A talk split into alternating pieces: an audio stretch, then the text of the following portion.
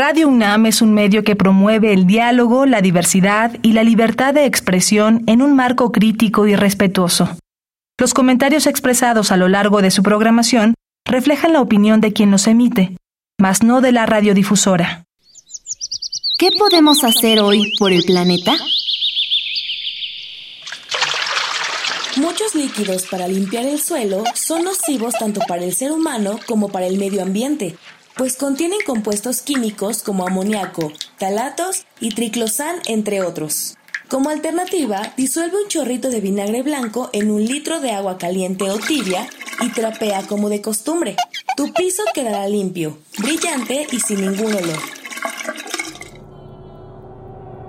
Habitare ¿Qué tal? Bienvenidos y bienvenidas a una nueva transmisión de Habitare Agenda Ambiental Inaplazable. Me da mucho gusto saludarles. Hoy tenemos un gran tema. Yo soy Mariana Vega y me encuentro como cada semana acompañando a la doctora Clementina Kiwa. Hola Mariana, pues sí, ahora nos vamos a ir al siglo XVI y esta plática pues va a ser muy sabrosa, van a ver. Vamos a hablar el día de hoy sobre biodiversidad de la Nueva España, un gran viaje en el tiempo, Clemen, y para hacer esto, ¿quién nos acompaña? Tenemos el gusto de tener con nosotros a Javier López Medellín, que es biólogo y doctor en ciencias de la Facultad de Ciencias de la UNAM y ahora es profesor en el Departamento de Manejo de Recursos Naturales y Educación Ambiental de la Universidad Autónoma del Estado de Morelos. Bienvenido, Javier. Muchas gracias. Gracias por la invitación. Muchas gracias por acompañarnos y pues quédense con nosotros en esta Habitare. Estaremos hablando acerca de biodiversidad de la Nueva España. Esto es Habitare, Agenda Ambiental Inaplazable. Empezamos. El Instituto de Ecología de la UNAM y Radio UNAM presentan. Toma segundos destruir lo que ha crecido en años. Toma horas devastar lo que se ha formado en siglos. Tomar acciones para rescatar nuestro ambiente solo requiere un cambio de conciencia. Habitare. Agenda Ambiental Inaplazable. Ciencia, acciones y reacciones para rescatar nuestro planeta nuestra casa.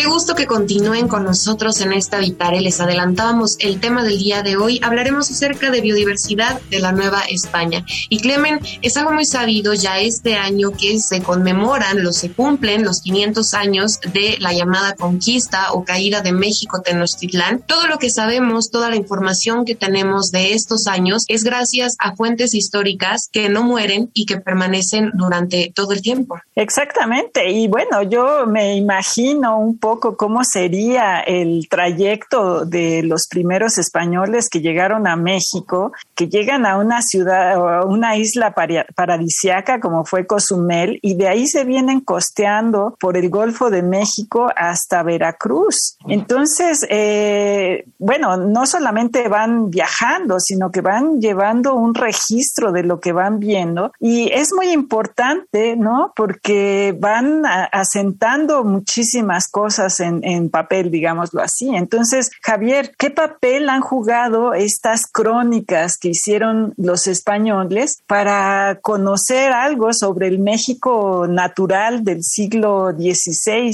Hola, pues creo que muy importante porque, o sea, además de, la riqueza mineral que pudieran obtener, también les interesaba, porque ha sido parte de, su cultura, de la cultura de la humanidad, el apropiarse de, el, obtener riqueza a partir de los recursos naturales, ¿no? Son fuente de riqueza y de, y de satisfactores humanos. Entonces, por supuesto que hubieron quienes tenían más, quienes ponían más atención en, en, los recursos naturales, en cómo sembrar, por ejemplo, en qué lugares era mejor sembrar qué plantas, qué otras, o dónde tener ganado, eh, o este, también qué, qué plantas o qué animales eh, podrían ellos aprovechar, ¿no? Javier, es muy importante e interesante esto que comentas y sin duda el tema de dónde obtenemos la información juega un papel indispensable, ¿no? Todos tenemos en el imaginario popular la imagen de Hernán Cortés desembarcando en Veracruz en 1519 que nos enseñan desde que estamos en la educación básica y se repite constantemente, ¿no?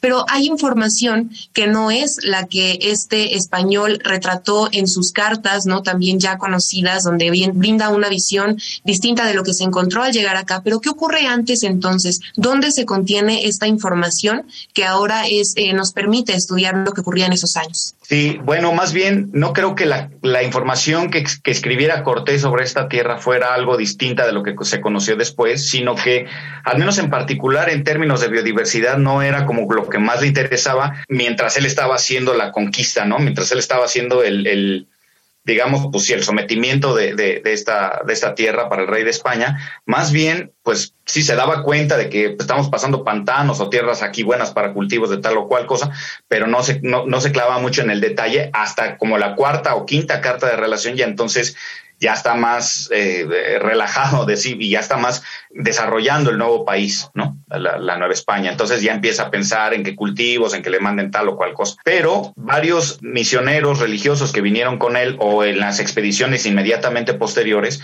vinieron gente muy interesada en registrar lo, eh, el, la cultura y, y, y, la riqueza de lo que había en estos nuevos territorios, ¿no? Por un lado, eh, bueno, está por supuesto Bernardino Sagún, que uh -huh. gracias a sus informes se reunió de informantes tlatelolcas, eh, perdón, en náhuatl, no solo dije tlatelolcas porque fundó en Tlatelolco su colegio, en el que estuvo pues, por lo menos 50 años al frente y aprendiendo náhuatl y enseñando la cultura también eh, española y, y absorbiendo mucho de la náhuatl para él a través de sus informantes, de gente que conocía, o sea, hizo la, de los primeros estudios etnográficos, si quieres, ya con, con conociendo los informantes clave y, y, las preguntas que formulaba y cómo eh, organizaba toda esa información, gracias a, al, al, famoso Códice Florentino, que son 12 libros, una obra súper extensa en la que narra desde los dioses, un poco de la historia de, de los antiguos mexicanos, este, los ritos que tenían, eh, las ceremonias que practicaban, etcétera, etcétera,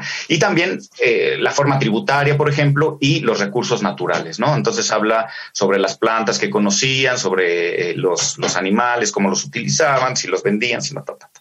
Entonces, así más o menos empezó en el siglo XVI, como en 1500, pues él estuvo activo como hasta su obra salió como a mediados del siglo XVI, 1550, 55, por ahí. Claro. Incluso el códice florentino está ilustrado, que es, es claro. muy interesante, ¿no? Pero hay otro personaje que es muy importante y que creo que se conoce un poco menos de él, que es el, lo que le llamaron el protomédico de todas las Indias, islas y tierra firme del mar océano, que me encanta el, el nombre, que era Francisco Hernández. Cuéntanos un poquito sobre él, que, bueno, tiene una obra monumental. Claro. Él fue médico de, estuvo, eh, estudió en, no sé, en Alcalá de Henares, este, estuvo, eh, fue médico en el monasterio de Guadalupe, en Extremadura. Eh, después fue médico real, o sea, era el médico de la corte de, del emperador Felipe II. Y él lo nombra, este, este nombre tan rimbombante que acabas de mencionarnos, para que vaya a la Nueva España y haga un registro de las plantas que pueden ser útiles y cómo las usan y todo, que pueden ser útiles igual que los animales, ¿no? Entonces, eh, el protomédico Francisco se la pasa de 1570 al 77 recorriendo la parte más, digamos, la, pues, la parte más central, pero de costa a costa de la, de la Nueva España, junto con su hijo mayor y tres este, ilustradores, bueno, tres este, indígenas que también le ayudaban en la ilustración. Bueno, además que seguramente pues eran los traductores y lo, los que lo, pues, lo llevaban, ¿no? Y recorrió, bueno, este, obviamente toda la cuenca de México, eh, Chalco, este, Tacuba, Xochimilco, Iztapalapa, tu, por toda la cuenca. Estuvo en el estado de Morelos, bueno, en el actual estado de Morelos, estuvo en Huastepec, estuvo en Cuernavaca, estuvo en Yautepec, estuvo en Guerrero y acabó su última expedición fue hacia Oaxaca en esos siete años, ¿no? Entonces, pues recorrió una buena parte, una parte muy interesante que ha de haber sido en el siglo XVI, que lo sigue siendo, por supuesto, pero entonces viajado por tierra siete años ha de haber sido una cosa tremenda, ¿no? Pero bueno, es la obra de, Francisco Hernández, siete años después que regresa con, pues imagínense la cantidad de material que llevaría entre ilustraciones y textos, eh, llega a la, casa de contratación, que era donde todo desembarcaba de, Indias, pasaba como especie de aduana, y entonces allí eh, la obra se empieza a perder entre manos, no, pues que lo va a revisar el, no sé, por decir, el comité, el comité científico de la casa de contratación, por decir un nombre, ¿no? entre la burocracia se fue perdiendo su trabajo, que le iban a revisar, que le iban a revisar. Al rey Felipe II ya no le, no le dio tanta importancia. Siete años después, a lo mejor ya su mente estará en otros, en otros asuntos. Y se fue perdiendo la obra hasta 1800, mediados o, fines de 1880 que se publica la obra por fin de Francisco Hernández, ¿no? Y gracias a, esta publicación es que pues llegó a nuestros días, ¿no? Claro, si hasta el momento con este tema de biodiversidad de la Nueva España tienen alguna duda o quieren comentarlos algo, lo pueden hacer a través de las redes sociales, que cuáles son, Clemente. Estamos en Facebook, en Instituto de Ecología UNAM, todo junto, en Twitter, arroba y Ecología UNAM, y en Instagram, Instituto-Ecología UNAM. Y justo ahora con lo que nos comenta nuestro invitado eh, Javier López Medellín, pensaba que esta eh, idea de los 500 años ¿no? de la caída de Tenochtitlán sin duda se convierte en todo un laboratorio, si queremos verlo así, con reflexiones de distintos puntos de vista, al, adentrarnos al tema de estas dos visiones del mundo en ese entonces. ¿no? Me gustaría mucho que nos comentes, por favor, Javier, en qué momento y de qué manera a ti te gusta este cruce que se da entre la biología y el estudio de lo que se supone que tiene que ver la biología con la historia y por qué es importante que vayan de la mano. Me parece importantísimo porque eso conecta eh, con el otro tema justo eh, anterior sobre la parte social, ¿no? Eh, el, tema social es fundamental, creo yo, para, para hacer conservación, por ejemplo, ¿no? Para la biología de la conservación sin, sin tener en cuenta el tema social, la sociedad y todas las implicaciones que tiene los costos y los beneficios que conlleva la conservación para la sociedad, eh, es algo súper importante en, muchos niveles. Y yo como, de alguna manera, mm, con mis posgrados mm, fui orientándome más hacia esa parte de, de los costos de la conservación, ¿no? ¿Quién paga los costos de la conservación y del manejo de los recursos naturales? ¿Y quién obtiene los beneficios? Entonces, un poco tratar de balancear este, este esquema fue lo que me, pasó a la parte más social de la biología. Y como siempre me ha gustado la historia, siempre ha sido una, una de mis pasiones, pues la historia ambiental, el conectar con historia ambiental o la ecología histórica, que son como disciplinas pues medio recientes y medio eh, difusas porque son cosas muy, muy eh, compartimentalizadas en distintos cajones en la, en la forma de hacer ciencia en México. Eh, eso es lo que me gusta a mí, ¿no? Entrarle en esos, en esos ecotonos, en esos partes en medio. Claro. Y bueno, lo, lo, que es padre de eso es que también te da una idea de que aunque han pasado 500 años, seguimos vinculados naturalmente con, nuestro pasado, ¿no? Eh, bueno, todos estos cultivos, estas eh, tecnologías como la chinampa, cultivos como eh, los clomeritos, el amaranto, la alegría, ¿no? todo, la milpa, que bueno, es, es pues nuestra cultura, este, en, su total expresión, ¿no?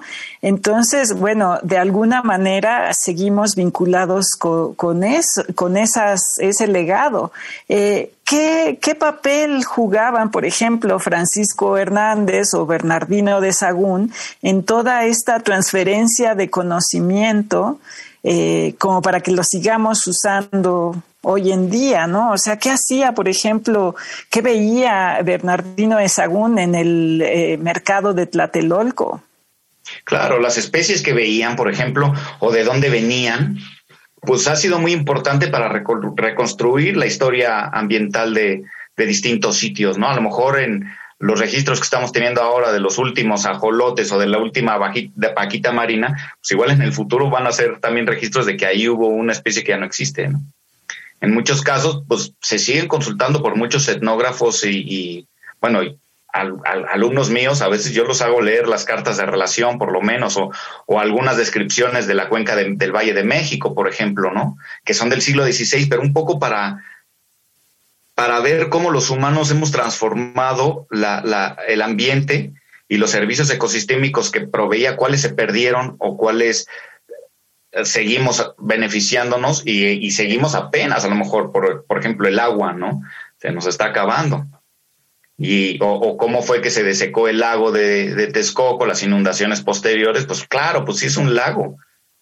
Entonces, eh, todo se vierte allí. Pues, ¿cómo le van a hacer para que no haya inundaciones en la ciudad? Pues está difícil.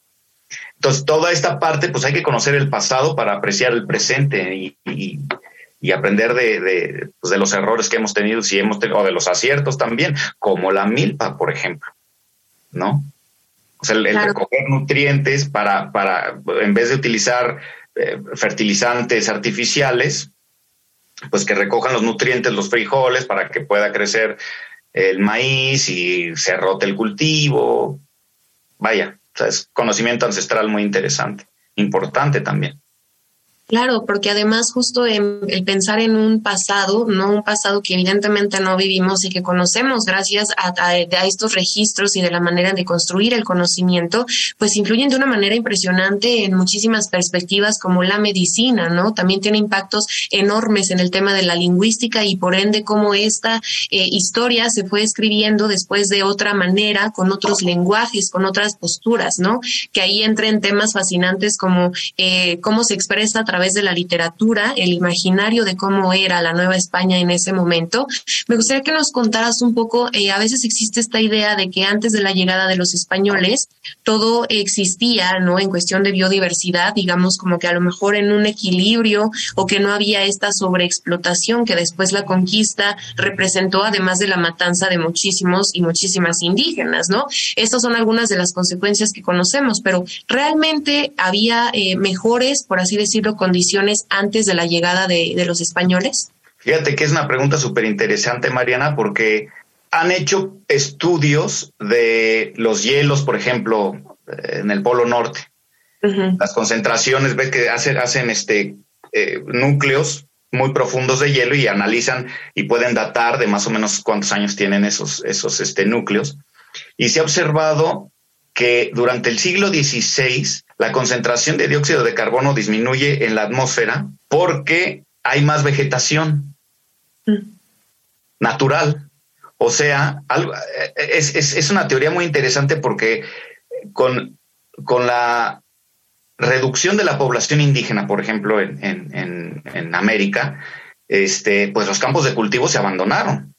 De hecho, los primeros años después de la conquista, los primeros 50 años se la vieron negras, porque pues no había, además de que estaban aprovechando los primeros todo y, explotando muy fuerte, estaban diezmando a la población tremendamente y no había quien les diera de comer. Entonces, los, este, las parcelas pues, se volvieron a enmontar, se volvieron a hacer selvas y bosques, entonces volvieron a absorber dióxido de carbono y a producir oxígeno. Entonces se redujo el dióxido de carbono en el siglo XVI, ¿no? Qué cosa más extraña. Y claro, siglo XVI fueron pues, cuando los imperios eh, crecieron pues, en, toda América y en África y en Asia, ¿no? Y bueno, eh, previo a la llegada de los españoles también había ciertos problemas de abasto ya en, en, la cuenca de México, por lo menos, ¿no? Porque había demasiada gente, ¿no? Entonces ah. empezaban a escasear las eh, ah, cosas de casa, ¿no? Por ejemplo, venados, incluso yo no sabía que aquí en, en, la cuenca había berrendo, un animal que está ahora relegado al norte de nuestro país. Hasta acá llegaba y eh, pues había mucha presión. Entonces es, es impresionante eh, pues el cambio que, que ha habido, ¿no? Como que no era tan idílico el como, como, se, como se piensa, tan virgen y tan, eh, pues, ¿sabes? De hecho, dicen que las grandes eh, orbes, si se puede llamar de alguna manera, las grandes mm, ciudades maya, se colapsaron por eso, ¿no? Por, porque crecieron tanto que ya no había recursos alrededor para mantenerlos, entonces tuvieron que pues, hacerse mucho más pequeños y distribuirse en, poblaciones mucho más chicas, ¿no?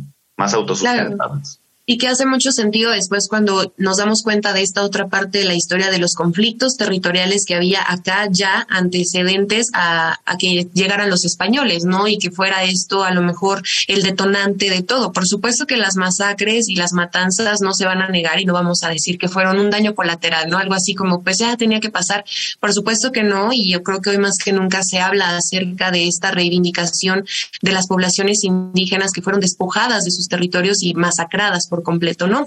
Me gustaría mucho saber tu opinión, Javier, si crees que actualmente existe dentro de la población mexicana una verdadera, no por decirlo conciencia, pero a lo mejor sí conocimiento o interés de conocer esto y saber cómo se relaciona a nuestras vidas hoy día. Me encantaría decirte que sí.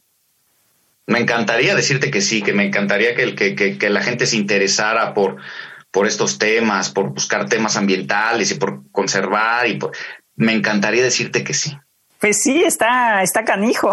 Y qué fuerte, ¿no? De pronto pensar justo qué tanto de esta historia sí conocemos y relacionamos a nuestras formas de vida hoy y cómo nos, la, la línea del tiempo, como decimos siempre, no se detiene y ciertas actitudes o acciones que pasaron en esos años nos siguen azotando el día de hoy de otras maneras, ¿no? Pero siguen presentes. Claro, y, y, no nos percatamos que en realidad esa mezcla de culturas, esa, esa conquista, tuvo un gran efecto también en el resto del mundo, ¿no? O sea, y fue la naturaleza la que conquistó los corazones del resto del mundo. Y simple y sencillamente pensemos en el jitomate, en el chocolate, la vainilla, empezando por ahí, ¿no? O el eh, por otro lado por otro lado, y, yo iba a decir que, bueno, de las flores más eh, populares en eh, flores ornamentales está la dalia, que es nuestra flor nacional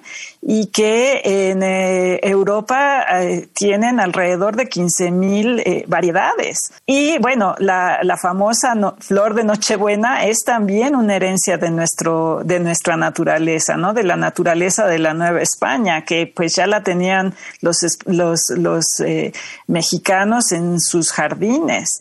Entonces, eh, pues en realidad esta, eh, esta conquista, pues habría que verla también desde esa otra perspectiva. ¿Qué tanto la naturaleza del nuevo mundo conquistó al viejo mundo? ¿Tú qué opinas, Javier? Pues sí, eso es una eh, conquista hasta culinaria, ¿no? Cambiaron los gustos, este, pues sí, pues se empezó a hacer la globalización, vaya, a partir de entonces. Con la vuelta al mundo de Magallanes, ya, o sea, redondeamos el círculo y, y a comprar y a vender, ¿no?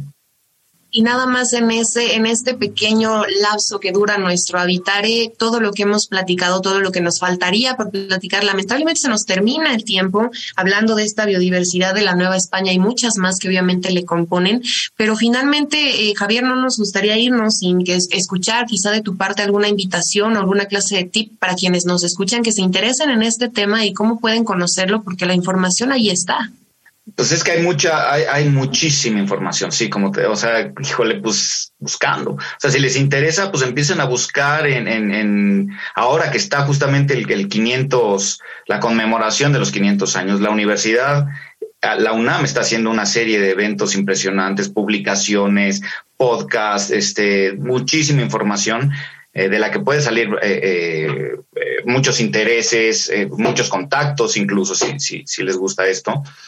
Eh, pero buscando, o sea, hay, una cantidad de programas impresionante que te van llevando a esta literatura sobre, sobre la, pues los diferentes cronistas, los diferentes escritos y con diferentes niveles de profundidad, ¿sabes? O sea, hay, hay, algunos escritos muy académicos, impresionantemente ricos, pero demasiado académicos y muy pesados para leer, y también hay muchas, eh, ahora está saliendo muchísima literatura, mucha de ella, la mayor parte de lo que yo he leído ahora ha, estado eh, eh, con buenas fuentes, vaya, o sea, bien hecho, no, no es como literatura más como amarillista, que luego se presta mucho a eso también. pero buscando fuentes serias, y, y, yo creo que por ahí, no sé, por ahí se pueden ir, ¿no? Claro. Bueno, yo me encontré las cartas de relación en línea, o sea, las pueden encontrar directamente ahí, asomarse y es una experiencia fantástica, ¿no? Eh, los textos de, de, de este Bernardino de Sagún creo que también están por ahí, ¿no? Entonces hay algunas ahora que estamos encerrados, o sea, tenemos muchísimo tiempo de estar buscando en varias bibliotecas. En la UNAM, no te tienes que ir más lejos. En la UNAM misma tiene una cantidad de información impresionante, inacabable. Exacto. Y bueno, para esto son estos habitares, para que ampliemos la mirada sobre esos temas y podamos profundizar al respecto, ¿no? Muchas gracias, Javier López Medellín, por habernos acompañado. Se nos termina esta habitare, pero ojalá que puedas estar por acá muy pronto. Me encantaría cuando quieran. Gracias por la invitación. Y bueno, si tienen alguna duda o quieren comentar sobre todo, ahora sí que el universo de información que hablamos en este eh, episodio de Habitare, ¿por dónde nos pueden contactar, Clemen? Estamos en Facebook en Instituto de Ecología UNAM, todo junto, en Twitter arroba y Ecología UNAM y en Instagram Instituto-Ecología UNAM. Y pues nos queda más que agradecer al Instituto de Ecología de la UNAM y a Radio UNAM en la asistencia a Carmen Sumaya Información de Italia Tamés y Esmeralda Osejo Brito. En la voz de las cápsulas, Lisbeth Mancilla, operación técnica y producción de Paco Ángeles. Y en las voces les acompañamos la doctora Clementina Equiwa y Mariana Vega. Les esperamos en el próximo Habitare, Agenda Ambiental Inaplazable. Hasta la próxima. ¿Qué podemos hacer hoy por el planeta? Las esponjas comunes para lavar trastes no son reciclables ni ecológicas. Si puedes, sustitúyelas con esponjas vegetales, también conocidas como lufas. Las lufas son biodegradables e incluso se pueden cultivar en casa, ya que son un tipo de calabaza. Además, sirven como esponjas exfoliantes. Visita ecología.unam.mx para obtener más información sobre el tema de hoy. Y si quieres escuchar todas nuestras emisiones, entra a radiopodcast.unam.mx. Radio UNAM y el Instituto de Ecología de la UNAM presentaron Habitare, Agenda Ambiental Inaplazable